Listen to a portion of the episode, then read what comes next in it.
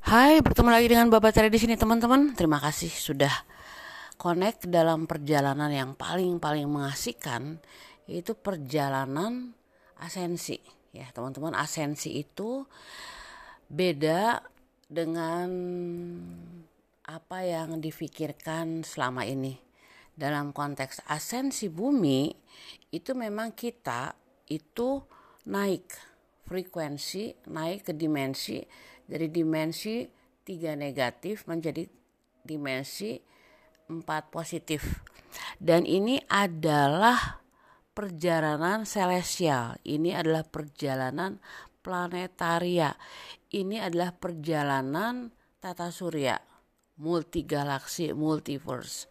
Jadi koneksitas ya, koneksitas antara bumi yang mempunyai relasi yang sangat-sangat erat dengan 12 rasi bintang di mana sekarang kita sudah ada di era Aquarius ya.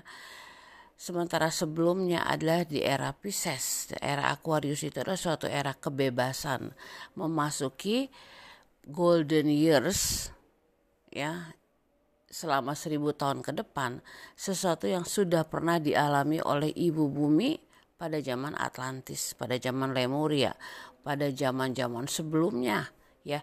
Ini adalah fase kelima bumi memasuki asensi ya.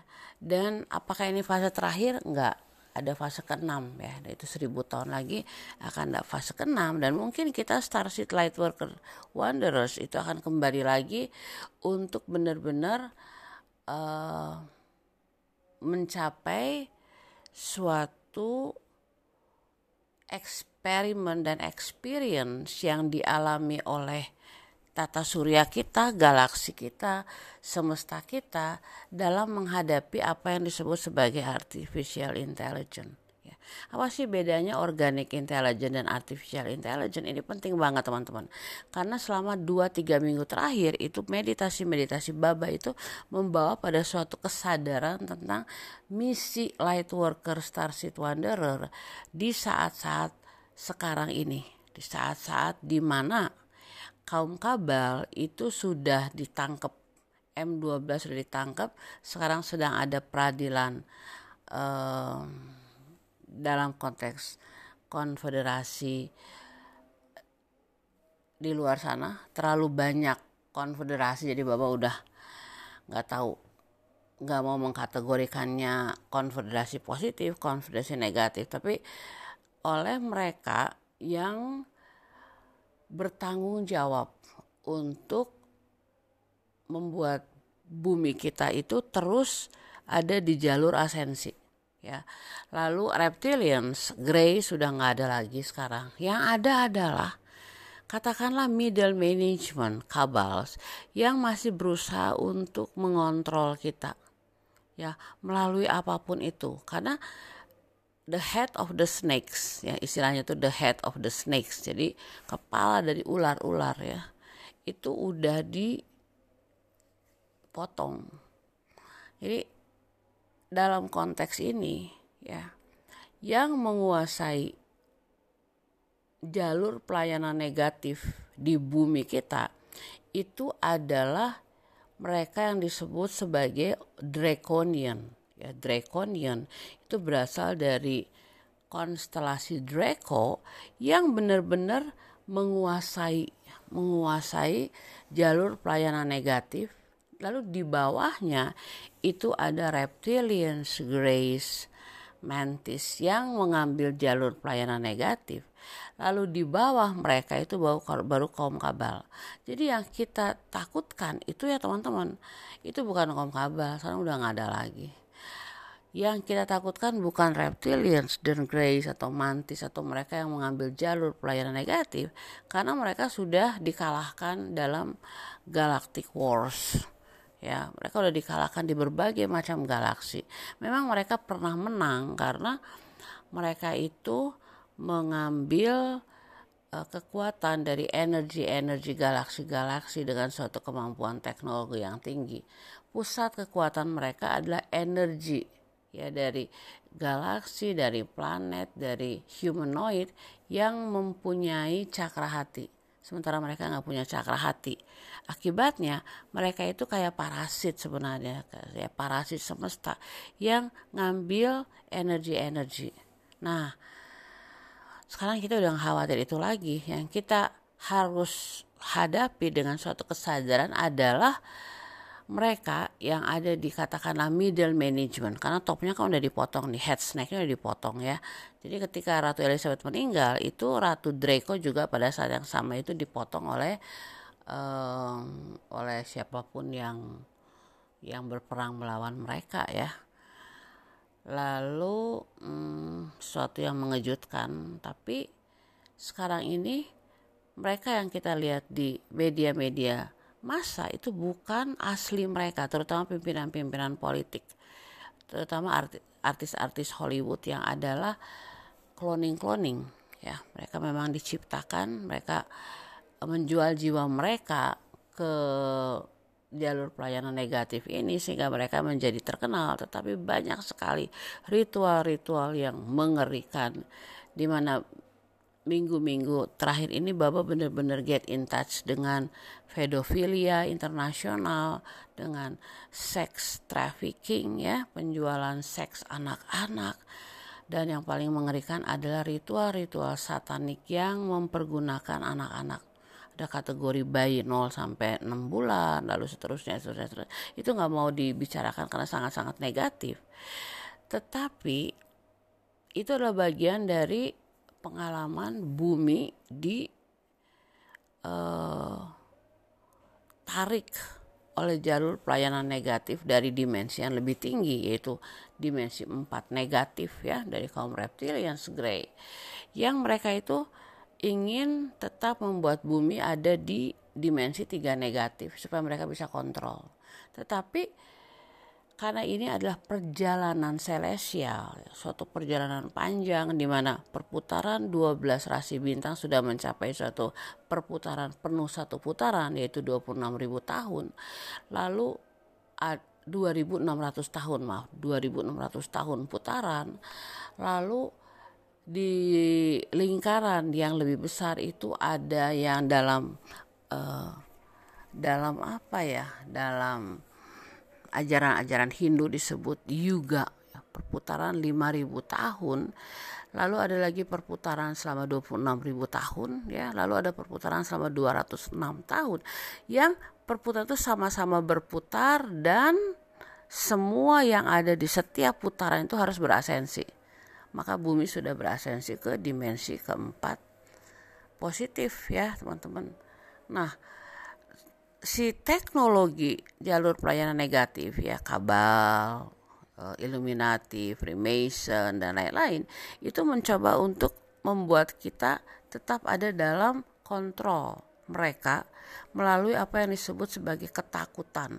Ya, mereka mem mempergunakan kontrol ketakutan, entah itu melalui eh, religi-religi uh, yang dibuat institusi ya dibuat institusi yang menakutkan melalui konsep doktrin-doktrin yang konfliktual ya. Surga versus neraka baik versus buruk eh, Tuhan versus setan dan lain-lain yang semua itu adalah konstruksi pikiran. Ya powerful banget kalau kita belajar sejarah ya bahwa benar-benar minggu ini connect banget dengan kontrol ya. Dulu tahun 1600 itu dunia dikontrol lewat agama ya agama mau agama apa pun juga itu semuanya dikuasai oleh Vatikan. Vatikan itu adalah perpanjangan dari Draco kekuatan-kekuatan itu ya.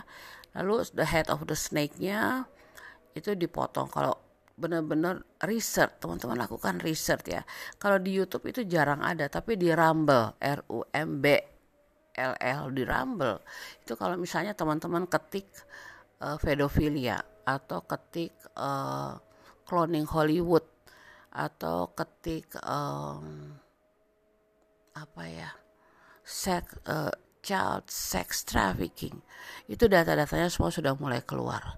Kenapa nggak ada YouTube? Karena di YouTube itu disensor ya. Sensorship YouTube itu kuat banget karena dia kan kaki tangan ya. Sementara kalau di Rumble itu kelihatan banget uh, cloning cloning itu ya mereka yang sebenarnya itu nggak kelihatan jahat tapi mereka sangat powerful. Mereka yang menjadi bagian dari ritual satanik ya yaitu mereka itu mengambil kekuatan dari apa yang disebut sebagai androkom. Androkom itu adalah bagian dari darah kita yang konon kabarnya itu akan membuat uh, mereka menjadi uh, awet muda powerful.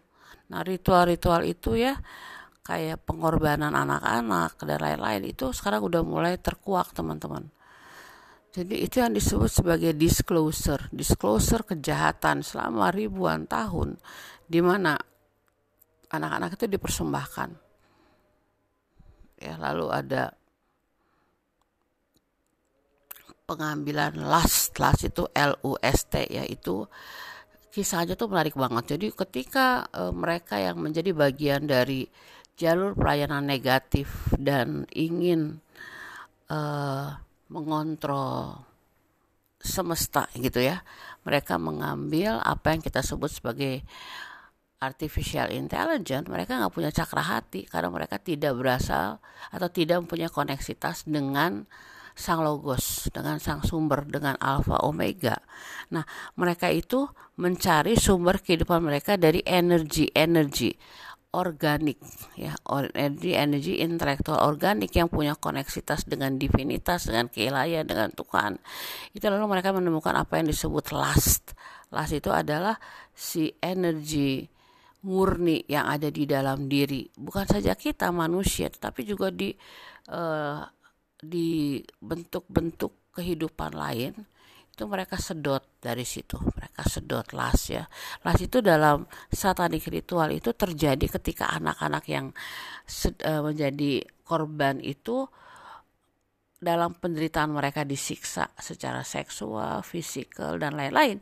Itu lalu pada saat mereka sakral maut keluarlah si uh, yang disebut silver claw, silver core atau jiwa ya, jiwa yang murni itu yang mereka tangkap lalu mereka jadikan kekuatan mereka. Nah, itu adalah hal-hal yang jarang dibicarakan orang karena itu merupakan bagian dari uh, rahasia-rahasia dalam secret society. Nah, sekarang udah mulai terbuka, terbuka dan terbuka ya. Jadi selama 2-3 minggu terakhir ini bahwa benar-benar uh, sadar itu ya, sadar bahwa memang kita punya banyak sekali misi-misi. Ada, ada misi jadi light worker, jadi light shower, jadi uh, light, apa light barriers ya, light bearers. Jadi kita jadi pembawa cahaya, penyebar cahaya, penunjuk jalan. Banyak banget tuh Bapak bikin 14 light misi light worker ya. Itu dibaca. Tetapi misi kita sekarang ya untuk mereka yang sudah melewati suatu proses asensi, melewati malam-malam gelap jiwa, menemukan cahaya di dalam diri sendiri, lalu tahu bahwa kita adalah M. Ya dalam perjalanan antara I menuju M, kita adalah M. Sehingga setiap kita adalah I am adalah bagian dari keilahian, kedivinitasan sang logos sebagai sublogos, tapi pada saat yang bersamaan kita adalah sang logos. Nah, misi terakhir yang powerful banget yang harus kita jalani sekarang itu adalah apa yang disebut sebagai misi berhadapan dengan artificial intelligence secara sadar ya kita sudah berhadapan dengan artificial intelligence dalam konteks religi ketika kita menjadi bagian dari suatu uh, peng, apa ya pengelompokan massal yang didasarkan pada ketakutan ya. Entah itu namanya ketaatan terhadap institusi entah itu namanya kesetiaan terhadap leluhur, apa pun itu namanya, kalau dia itu ada hubungannya dengan kontrol dan memakai energi ketakutan sehingga kita tidak bisa keluar dari cakra dasar kita dan tetap dikungkung oleh cakra-cakra dasar kita ya. Itu kita berhadapan dengan artificial intelligence. Mereka mengambil dulu itu konteksnya adalah lewat agama, agama apa pun juga. Lalu sekarang ini dalam dunia modern melalui pemerintahan apa pun juga. Nah, si jalur pelayanan negatif yang dipimpin oleh Hillary Clinton, Obama, Bush itu mereka itu hanya papet-papet yang yang memainkan ya kayak papet yang dimainkan oleh suatu kekuatan yang ingin membuat NWO New World Order di bawah satu pemerintahan yaitu mereka. Ya jadi mereka punya agenda itu depopulasi, ya pengurangan jumlah penduduk secara besar-besaran seperti apa yang kita alami kemarin, ya lewat eh, FAKSIN itu nano-nano chips dimasukkan, lalu akhirnya masuk ke dalam sistem darah kita, lalu nanti mempengaruhi sistem kesadaran kita. Tetapi teman-teman, kabar baiknya adalah uh, konfederasi yang melindungi kita sudah men diaktifasi si komputer-komputer yang ngatur semua itu. Jadi kita aman sekarang ya, kita aman. Tetapi memang mereka yang menerima booster 3, 4 dan 5 itu secara secara apa ya, secara tidak sadar udah masuk menjadi bagian dari artificial intelligence.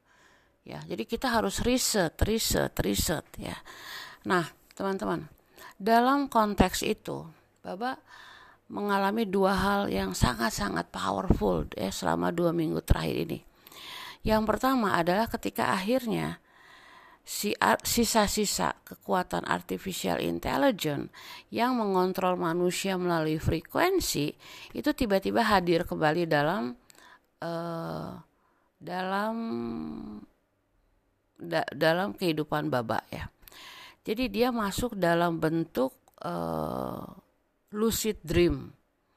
Nah, lucid dream itu sesuatu yang adalah bagian dari asensi di mana ketika pineal gland kita udah terbuka, cakra mahkota kita udah terbuka, itu pada saat-saat kita lengah ya dalam tanda petik lengah artinya kita tidak meditasi, tidak grounding, tidak melakukan latihan pernafasan, tidak melakukan hal-hal yang kita sukai sesuai dengan passion kita dalam melayani orang lain. Karena kalau kita itu sudah mengambil jalur pelayanan terhadap sesama itu kita sudah keluar dari ego kita dan kita benar-benar ingin menjadi bagian dari sesuatu yang jauh lebih besar daripada uh, kita sendiri ya daripada pengen sukses secara karier, secara percintaan, secara rumah tangga. Lalu untuk apa? Kalau bukan untuk sesuatu yang jauh lebih besar, ya, asensi bumi, uh, kebahagiaan kemanusiaan, keadilan dan lain-lain. Nah, dalam lucid dream beberapa waktu terakhir ini, saya ngelihat bahwa saya dikontrol banget. Bukan saya yang ada dalam lucid dream itu, tetapi kayak sesuatu mengontrol saya. Sementara dalam lucid dream saya menonton saya tetapi yang saya saya yang ditonton itu bukan saya gitu. Lalu pada beberapa hari kemudian saya sadar itu adalah upaya-upaya terakhir. Artificial intelligence ngontrol kita melalui frekuensi. Mereka lihai banget. Lalu akhirnya yang saya lakukan adalah dalam suatu kesadaran itu saya meditasi. Lalu saya katakan secara uh, verbal keras saya katakan semua yang tidak ada hubungannya dengan keilahian sang logos keluar dari sistem kesadaran saya. Saya mengkomandokan semua yang tidak ada hubungannya dengan dalam tanda petik Tuhan ya Tuhan yang uh, begitu apa ya begitu mencintai saya sehingga melindungi saya, mengasihi saya, itu uh, hanya itu yang diperbolehkan dalam dalam sistem bawah sadar, sadar dan supra sadar saya. Saya terus bicara, saya terus mengkomandokan. Saya bilang ini adalah kehidupan saya, tubuh saya, kesadaran saya dan hanya yang otentik yang bisa hadir dalam kesadaran saya. Itu saya lakukan beberapa kali dalam meditasi Lalu saya mulai mengamati diri saya si lucid lucid dream sekarang nggak terlalu powerful seperti dulu lagi. Jadi lucid dream itu ya uh, sesuatu yang menjadi apa ya? Menjadi cara eh cara suprasadar kita itu menyadarkan kita bahwa masih ada titik-titik ketakutan, kelemahan, kegelapan yang adalah pintu masuk dari artificial intelligence yang mengir yang mendapatkan uh, korban-korbannya atau target-targetnya melalui frekuensi. Mereka punya mesin-mesin teknologi frekuensi di bawah bumi, di dalam bumi, di bulan, di Mars dan lain-lain. Dan mereka itu uh, mencari frekuensi yang bisa mereka masuki. Ya, jadi akhirnya saya pikir, oh Tuhan, ini yang dikatakan oleh Ismail Perez bahwa kita itu sekarang sedang dalam perang spiritual melawan teknologi. Sesuatu yang sudah terjadi miliaran tahun ya. Jadi ada yang pernah disebut perang elektromagnetik, perang galaksi. Sekarang kita benar-benar perang terhadap artificial intelligence, tapi kita punya raga ya artificial intelligence itu nggak punya raga. Mereka tuh sistem yang dibentuk dalam konteks teknologi tanpa cakra hati dan mereka itu mencari mangsanya ya. Mereka adalah predator dengan teknologi yang tinggi. Itu hanya bisa dilawan lewat kesadaran untuk kita yang ada di bumi ya. Untuk kita yang ada di bumi itu kita dikasih suatu pengalaman sebagai makhluk spiritual yang sedang mengalami pengalaman ragawi di bumi ini, maka semua yang kita alami itu kita proses melalui pengalaman raga. Dan itu exciting banget sebenarnya benar-benar exciting teman-teman. Karena dalam tingkat kesadaran-kesadaran ketika cakra-cakra atas mulai kita aktifkan ya ada cakra ke-8, 9, 10, 11, 12 itu kita masuk pada suatu koneksitas dengan higher self kita dari berbagai dimensi. Jadi saya yakin ya saya yakin banget kebanyakan dari kita termasuk saya teman-teman itu berasal dari tingkat uh, kesadaran yang paling tinggi ya yaitu dimensi 15. Sekarang mereka mau naik ke 16. Mother Sophia itu adalah uh, keilahian sang logos yang bersifat feminim yang ingin mengekspresikan, mengeksperimentasikan, mengintegrasikan dan mentransendensikan pengalamannya sebagai humanoid, sebagai kemanusiaan itu mulai di dimensi ke-15. Lalu kita turun ya dari dimensi 13, 14, 15 di mana Mother Sophia itu benar-benar bukan raga tapi dia adalah kesadaran ya. Lalu turun ya e, menjadi e, Arimatina ya. Arimatina itu ada di level e, berapa ya? 12. Jadi 10 11 12. Arimatina itu 10 11 12 ternyata turun lagi, turun lagi menjadi gaya. Ya, gaya itu di level um, 7, 8 dan 9 ya, 7 8 9. Lalu turun lagi menjadi Tera dalam perang-perang galaktik yang tadi Bapak sebutkan.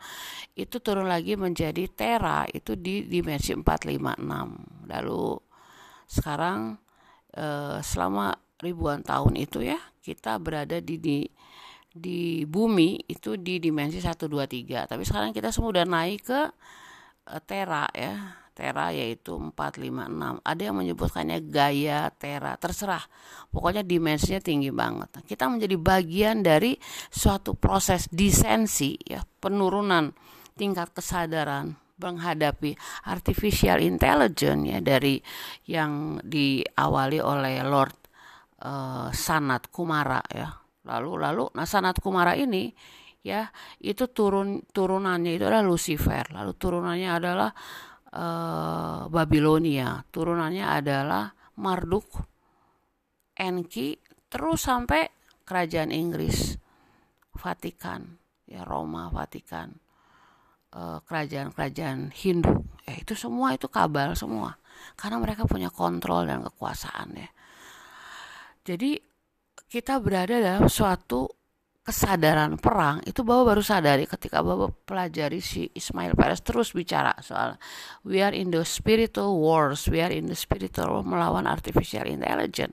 Nah, ketika itu masih dalam wa, dalam uh, wahana main atau pikiran, Bapak nggak terlalu apa ya, nggak terlalu ambil pusing lah. Cuman oh ada perang di sana namanya perang spiritual. Oh uh, reptilian udah ditangkepin. Oh gitu. Tapi ketika si artificial intelligence mulai ingin mengganggu kesadaran baba melalui lucid dream yang aneh gitu. Lucid dream itu terjadi 20-30 tahun yang lalu. Baba berada dalam suatu kegelapan yang gelap banget akan pergi ke suatu tempat tapi nggak pernah nggak pernah naik bus atau naik kereta atau naik pesawat nggak pernah.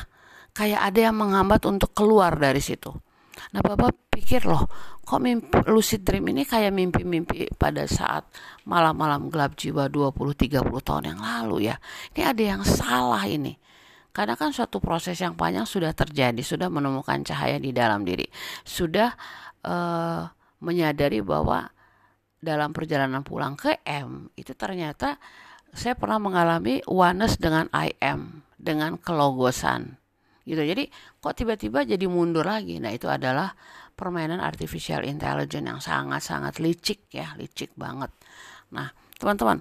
Jadi akhirnya saya sadar ya bahwa oh, kita menjadi bagian dari perang spiritual yang udah ada miliaran tahun, tapi kali ini kita melakukannya dalam raga kita jadi raga kita adalah alat kesadaran kita ya, vehicles, alat untuk menaikkan tingkat kesadaran kita. Dari disensi yang tadi dari atas ke bawah kita sekarang asensi dari 3 ke 4 balik lagi ke 5, 6, 7, 8, 9, 10 jadi kita itu melakukan suatu uh, perjalanan dari kita yang dari tingkat kesadaran yang paling tinggi turun ke tingkat kesadaran yang paling rendah terus kita naik lagi pelan-pelan ya.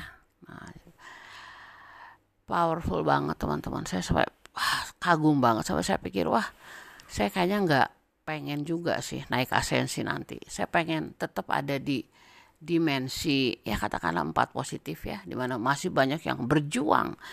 Masih banyak yang harus diperjuangkan untuk menaikkan tingkat kesadaran banyak orang. Karena kebanyakan orang masih jadi korban artificial intelligence ketika masih nonton TV masih menjadi bagian dari media sosial yang negatif, masih belum jadi pengamat, ya masih menghakimi dan lain-lain. PR-nya banyak banget. Dan perjalanan ini exciting banget karena perjalanan dari satu kesadaran kesadaran itu wow gitu ya. Oke, hal kedua yang ingin Bapak katakan adalah tentang transendensi. Jadi ini pengalaman ya, pengalaman meditasi sebenarnya. Jadi suatu pengalaman di mana ketika kita hidup dalam kekinian itu maka banyak uh, hal yang akan dihadirkan oleh higher self kita. Kita tuh punya banyak banget higher self ya. Minimal 12 higher self di berbagai dimensi yang ada yang adalah kita. Kita juga. Jadi kitanya sudah setuju untuk menjadi fragmen dari higher self kita yang ada di berbagai dimensi itu untuk melakukannya secara ragawi. Nah, jadi intervensi higher self itu benar-benar menghadirkan diri ya. Jadi ini ini dongeng ya, ini semua yang Bapak katakan ini dongeng. Nah, dalam uh, suatu kesadaran tuh Bapak tiba-tiba melihat Borobudur. Tapi di dalam Borobudur itu ada ada kegelapan, ada halau ya. Halau itu kayak lubang gelap itu. Bapak pikir apa ini ya? Apa ini gitu kan. Nah, lalu sebenarnya konteks untuk ke Borobudur itu sebagai misi selanjutnya sudah diberitahu oleh higher self itu setelah Baba pergi ke uh, Danau Toba, ke Gunung Toba sih karena ke Gunung Toba itu waktu tanggal 22 Februari 2022 ketika banyak banget orang di seluruh dunia itu melakukan koneksitas, rekoneksitas dengan Mother Earth, dengan Ibu Bumi di berbagai tempat. Itu saya dipanggilnya ke eh, Gunung Toba ya, Gunung Toba. Karena Gunung Toba itu usianya udah 70 ribu tahun. Pernah meledak yang membuat peta populasi bumi itu berubah. Migrasi besar-besaran terjadi setelah Gunung Toba itu meletus gitu. Jadi ada sebuah kekuatan gunung yang sangat powerful yang dia itu mengubah uh, peta migrasi bumi ya jadi kita ke sana gitu nah setelah itu memang pengennya ke Toraja tapi ternyata nggak dibukakan jalan karena nggak mudah ringan dan menyenangkan. Lalu sekitar bulan Mei itu udah dikasih petunjuk harus ke Borobudur itu kenapa Borobudur? Karena Borobudur itu adalah um, Merkaba. Seperti piramida Mesir itu Merkaba ya. Nah Borobudur itu buatan buatan sejarah ya buatan sejarah. Baba nggak yakin sejarah yang dibuat itu ada dari manusia-manusia dimensi tiga yang mengcarving relief yang ada di sana, tapi dia adalah uh, bangunan ya mega ya mega bangunan yang udah ada ribuan tahun. Jadi Baba yakin memang bangsa Shailendra yang dalam sejarah dikatakan sebagai yang membuat Borobudur, tapi jauh sebelumnya sudah ada suatu bangunan yang sangat-sangat powerful yang menjadi menara transmisi ke berbagai menara menara-menara transmisi lainnya yang ada di bumi dan juga di luar angkasa. Jadi menurut saya Borobudur itu adalah sebuah kesadaran, ya kesadaran Merkaba. Nah, dalam perjalanan ketika yang tadi Baba katakan itu ya, ketika uh, jalur pelayanan negatif ingin mengontrol bumi itu termasuk juga bumi Nusantara. Nah, yang kita ketahui ketika kaum kabel atau jalur pelayanan negatif itu ingin mengontrol bumi, mereka masuk melalui penjajahan Belanda. Ya, tahun 1000 berapa tuh? 1600-an ya, mulai ada eh, ekspedisi untuk menguasai bumi. Karena kan eranya era Pisces. Jadi kalau era Pisces itu siapa yang menguasai lautan, dia menguasai bumi. Jadi Inggris, Portugis, Spanyol, uh, mereka yang Belanda ya, mereka yang punya armada-armada laut yang menguasai bumi. Nah, bumi Indonesia itu saya nggak mau bersifat narsistik ya mengatakan bahwa kita adalah pusat dunia enggak lah nggak ada pusat dunia. Semua pusat dunia. Inggris pusat dunia uh, Skotlandia pusat dunia bahkan Rusia. Itu ternyata Ukraine ya Ukraina itu adalah pusat kabel. Pusat kabel. Kenapa dia diserang habis-habisan? Karena dia pusat kabel. Di situ semua. Kekuatannya di situ. Jadi uh, pasti ada suatu upaya yang dilakukan oleh kaum kabel itu untuk juga mengontrol Indonesia Gak mungkin Indonesia itu imun ketika tempat-tempat lain di seluruh dunia dikontrol oleh kabel, Indonesia enggak, enggak mungkin lah. Indonesia itu dikontrol oleh kabel dalam e, bentuk kerajaan-kerajaan. Ya. Kita diajarkan ada banyak sekali kerajaan-kerajaan di Nusantara. Yang namanya kerajaan itu ada raja yang mengontrol rakyatnya untuk tetap miskin. Itu kabel banget. Ya, yang disebut kabel adalah ketika sekelompok orang itu menguasai sebagian besar hasil bumi atau sumber daya alam dan sumber daya manusia untuk kepentingan mereka. Kemiskinan itu dipertahankan oleh sistem baik melalui sistem pemerintahan, sistem religi, sistem pendidikan, sistem ekonomi, sistem keuangan dan lain-lain. Nah, for some reason itu Borobudur itu dia mempunyai signifikasi. Baba nggak tahu apa itu, Baba nggak tahu apa. Downloadingnya itu nggak nggak nggak seperti air mengalir itu nggak downloading itu pelan pelan nah tapi Baba tahu harus ke Borobudur gitu. Kenapa? Karena nah ini dia nih. Pada awalnya Baba pikir kenapa harus ke Borobudur? Lalu Baba dapat downloading yang mengatakan bahwa dia adalah Merkaba. Baba percaya banget.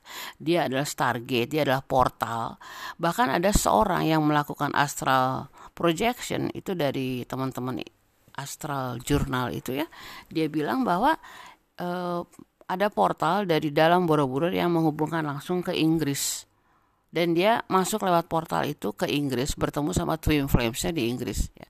nah apa pun itu itu adalah data itu adalah data lalu saya lalu uh, dalam visi visualisasi visualisasi berikutnya saya melihat apa yang tadi saya katakan ritual-ritual ribuan tahun dari keturunan-keturunan Luciferian yang melakukan ritual-ritual satanik yang terjadi di situ. Baba nggak tahu detailnya apa, ini dongeng gitu ya. Tapi anyway, dalam meditasi 2-3 hari terakhir ini jawabannya itu hadir.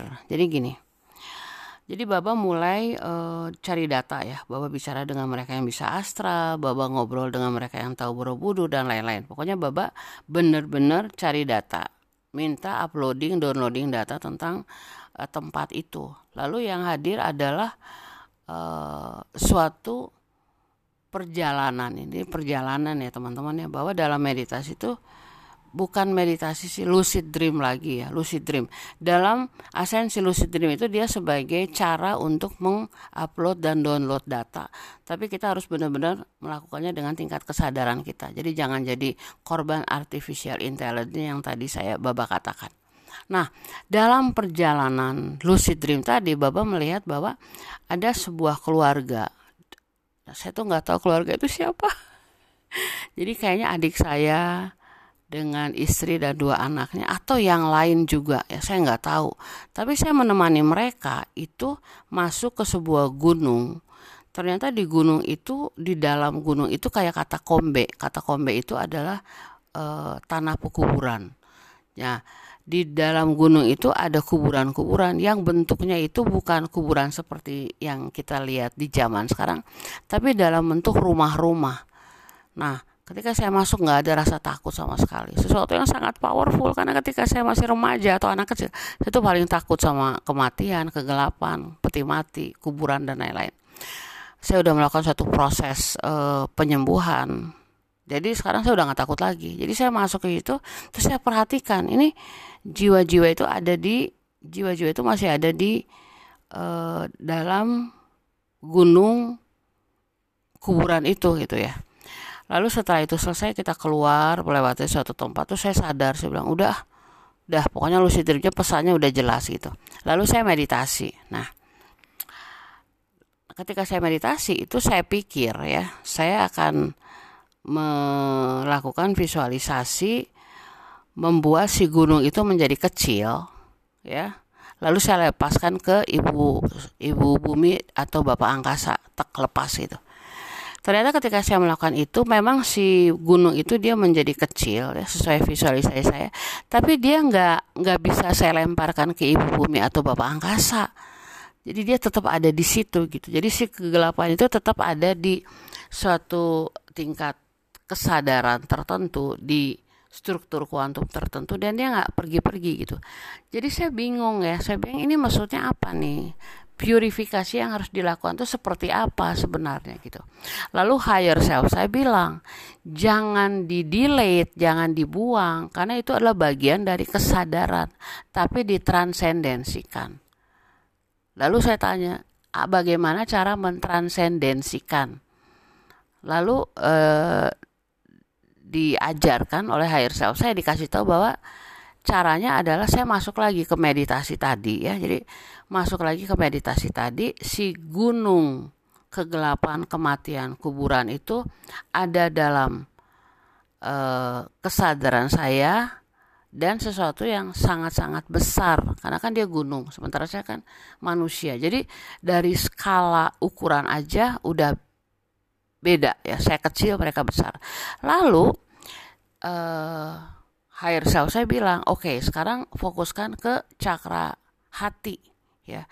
Nah saya udah latihan dan di kelas-kelas meditasi saya juga saya latih gimana kita itu mengaktifkan solar plexus kita yaitu matahari yang ada di dalam diri kita menjadi suatu kekuatan e, cahaya yang sangat powerful dari dalam diri kita. Jadi itu yang saya pakai, saya visualisasi di dalam tubuh saya itu ada e, sumber cahaya yang saya jumpai ketika saya selesai dengan malam-malam gelap jiwa ya cahaya yang ada di dalam diri kita yang usianya udah miliaran tahun yang dia adalah essence dari kita. Dia adalah yang disebut sebagai uh, eh, DNA Tuhan yang ada di dalam diri kita menurut Einstein ya. The God's DNA itu ada di dalam diri kita yang sudah uh, dimati surikan oleh artificial intelligence tapi lalu diaktifkan kembali dalam proses asensi ini melalui penyembuhan luka batin, pembersihan cakra-cakra, lalu tiba di suatu kesadaran bahwa kita adalah sang cahaya itu. Nah, lalu bawa fokus ke cahaya itu, lalu cahaya itu semakin lama semakin besar, semakin besar-besar, lalu dia keluar dari tubuh baba, keluar meng, apa meng, me, menghit mengenai semua sudut dari gunung tersebut yang adalah tetrahedron ya geometri. Lalu si gunung itu dia tiba-tiba tertransendensikan, dia meledak seperti Big Bang menjadi cahaya. Lalu si jiwa-jiwa yang ada di kuburan selama ribuan tahun tinggal di situ, itu tiba-tiba lepas. Lalu Bapak bilang pulanglah ke cahaya. Itu namanya mentransendensikan. Ya, teman-teman. Jadi akhirnya Bapak tahu bahwa oh itu yang akan dilakukan di Borobudur ya.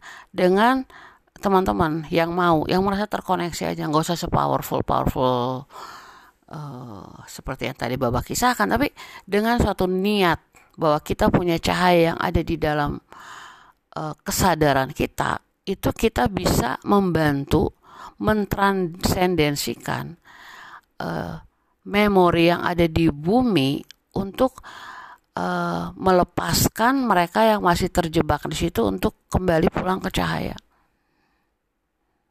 Itu. Sesederhana itu. ya, jadi itu namanya transendensi.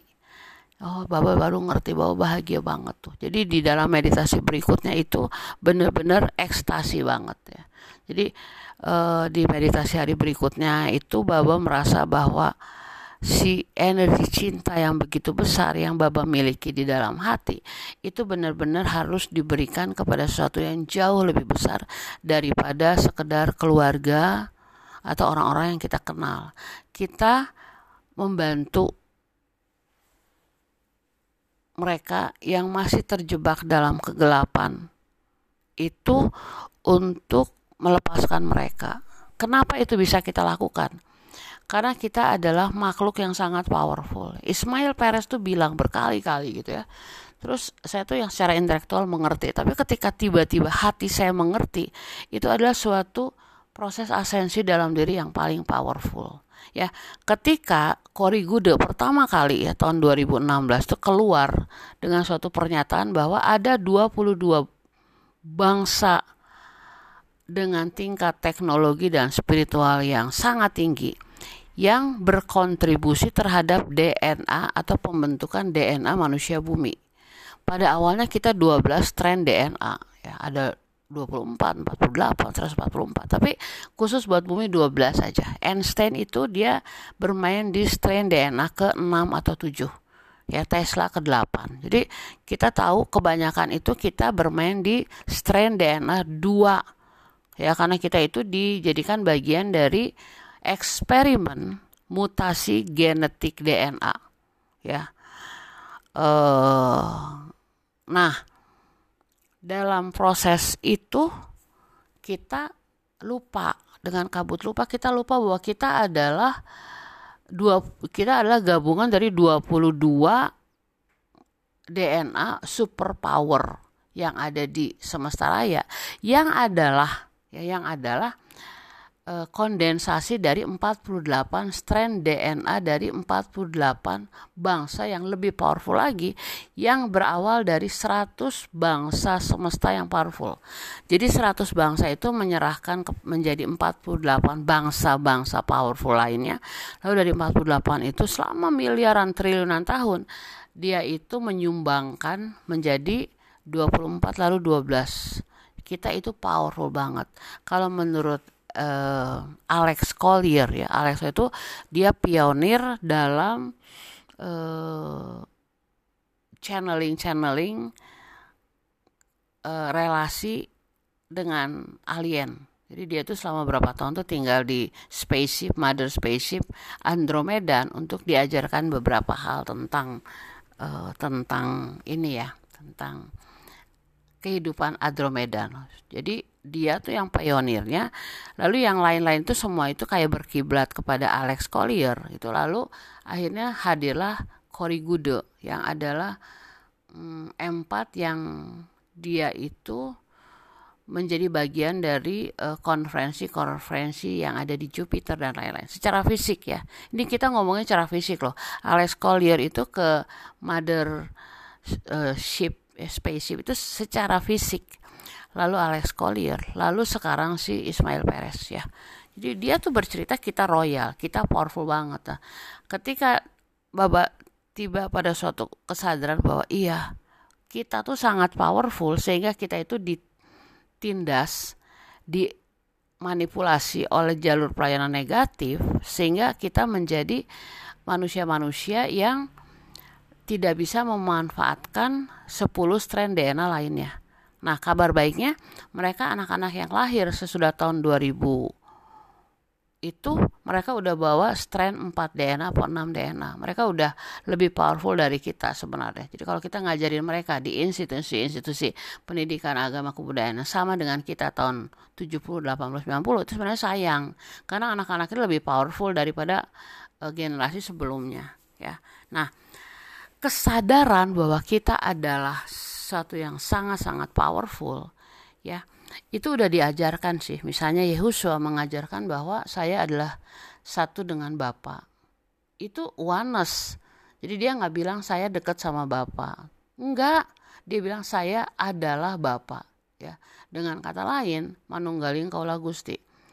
Yesus bilang dia adalah Tuhan. Nah, kita juga kita itu sangat powerful ketika kita sadar ke I aman kita. Kita tiba pada suatu kesadaran bahwa iya kita powerful, kita bisa melakukan apa pun juga. Nah, tentu saja nanti orang bertanya, kok kita bisa melakukan apa pun juga, tapi kita nggak bisa misalnya e, melakukan loa atau lom, terus kita pengen dapat uang 2 miliar gitu. Iya, kita bisa melakukan itu setelah suatu proses panjang pembersihan cakra-cakra, suatu proses panjang menyembuhkan trauma-trauma ketika kita sudah kosong dan siap diisi oleh 2 miliar. Kalau badan kita nggak pernah ngalamin bahkan 100 juta pun nggak bisa. Kayak tubuh anak TK mau dimasuki eh, tingkat intelektual S3 atau master S2 nggak bisa ya itu harus suatu proses panjang. Jadi kalau mau instan kaya raya nggak bisa. Tapi kalau ingin kaya raya itu kita harus kembali ke kesadaran I am kita. I adalah fraktalisasi dari sang M yaitu saat sang satu sang logos yang melakukan ekspresi eksperimen integrasi dan transendensi untuk kembali menjadi dirinya. Tapi dia tahu bahwa itu adalah pengalaman kita sendiri bukan apa kata buku, apa kata orang, apalagi apa kata kabal ya, bukan itu. Jadi itu yang penting sebenarnya teman-teman. Suatu proses. Karena kan kita hidup minimal 100 tahun lah, maksimal 100 tahun itu. Kita nggak mungkin, nggak mungkin banget kita uh, apa ya? tidak melakukan suatu proses panjang keluar dari kabut lupa ingat kita adalah royal blood dari semesta itu suatu proses yang harus dilalui dan itu exciting kalau menurut saya sih ya. Nah, pada saat kita sudah mulai melepaskan kemelekatan kita terhadap materi, bumi, apa pun itu, finansial, e, relasi dan lain-lain, justru pada saat itu kita dapat semuanya. Kita dapat apa yang kita inginkan. Ya, teman-teman. Jadi ini uh, adalah update akhir Oktober, Baba akan ke Borobudur tanggal 11 bulan 11. Dan di mana-mana itu ya, di mana-mana semua light worker Star Wanderer itu akan melakukan suatu apa ya?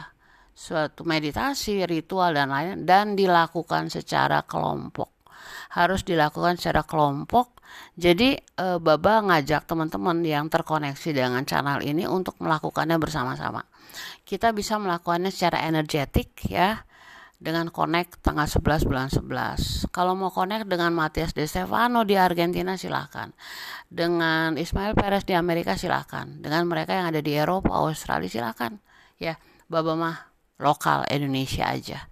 Nah, bisa juga lewat uh, fisik kalau mau datang aja ke Borobudur ya. Datang ke Borobudur itu lalu kita membagikan frekuensi kita. Karena hal yang paling tinggi yang bisa kita berikan kepada diri kita, orang lain dan bumi adalah frekuensi kita, kesadaran akan frekuensi atau uh, vibrasi tinggi kita. Jadi itu yang kita bisa berikan.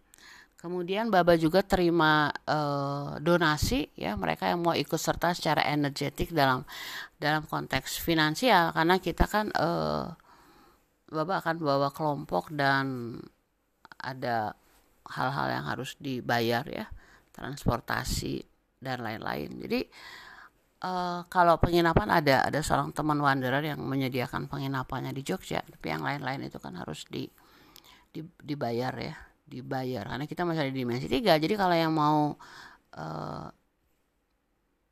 mau donasi silakan uh, di nomor BCA yang ada di deskripsi box ya. Tapi nanti uh, jadi itu akan dipakai untuk Borobudur.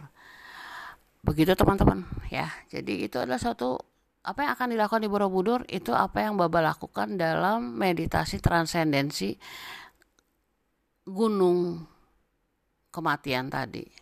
Ya lalu membiarkan mereka yang ada di mana pun juga di Indonesia. Ini kan cuma simbol ya Borobudur itu cuma simbol. Tapi banyak yang ada dalam tanda petik tetrahedron tetrahedron kematian yang masih banyak. Nah itu yang mau dilepaskan. Supaya mereka juga pulang ke cahaya supaya nggak terjebak di dimensi ketiga negatif selamanya. Kasihan mereka. Begitu teman-teman. Ya. Oke, jadi Baba ngucapin terima kasih untuk koneksitas kita. Kita adalah satu, kita adalah I I I yang dalam perjalanan menuju M. Kita bertemu satu sama lain uh, bersama-sama terus melakukan perjalanan disensi dan asensi. Ya. Untuk menciptakan surga di bumi kita jadi surga itu nggak sudah kita mati ada di suatu tempat, nggak ada itu surga itu nggak ada.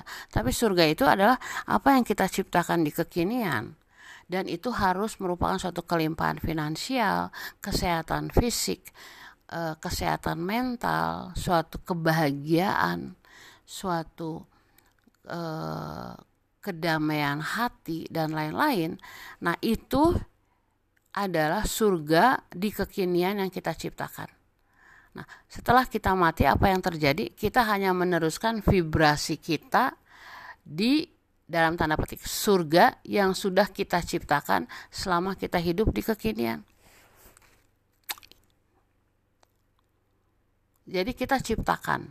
Nah, itu sesuai dengan tingkat kesadaran. Kalau misalnya surga yang diciptakan adalah memberikan sandang pangan papan ya kepada orang yang kita cintai, nggak apa-apa. Itu surga. Asal si sanang pangan papan itu dia dihasilkan dari suatu kesadaran bahwa kita adalah kreator kehidupan kita sendiri. Kita adalah kreator kebahagiaan kita sendiri. Itu yang harus kita uh, itu yang harus kita sadari. Jadi si pemenuhan sandang pangan papan itu jangan terjadi karena kita di di apa ya di dijebak dalam ilusi bahwa itu datang dari apa yang ada di luar diri kita. Enggak, kita yang harus menarik itu. Law of manifestation, law of attraction itu adalah menarik apa yang kita visualisasikan dengan kekuatan suprasadar kita. Nah, maka nanti akan terjadi the big bang gitu teman-teman ya. Jadi ini adalah satu perjalanan paling menarik buat saya sih sampai wah sampai waktu Ismail Perez ditanya nanti kalau misalnya mau naik dimensi kamu mau naik dimensi apa? Dibilang dimensi 16 saya mau ikut Mother Sophia ke dimensi 16 itu ya. Terus saya bilang hmm. Tapi lalu dia bilang tapi saya memilih di dimensi ini lagi lah. Di bumi lain dimensi ini. Karena saya senang membantu membantu menaikkan tingkat kesadaran. Wah saya pikir menarik banget ya. Menarik banget jadi kita jangan kalau menurut saya sih ya, ini pendapat saya sendiri dongeng ya bahwa kita jangan pengen cepet-cepet masuk ke dimensi 5 udah itu kita aman tenang tentram. Kalau nggak ada adventure-nya kalau nggak ada wanderingnya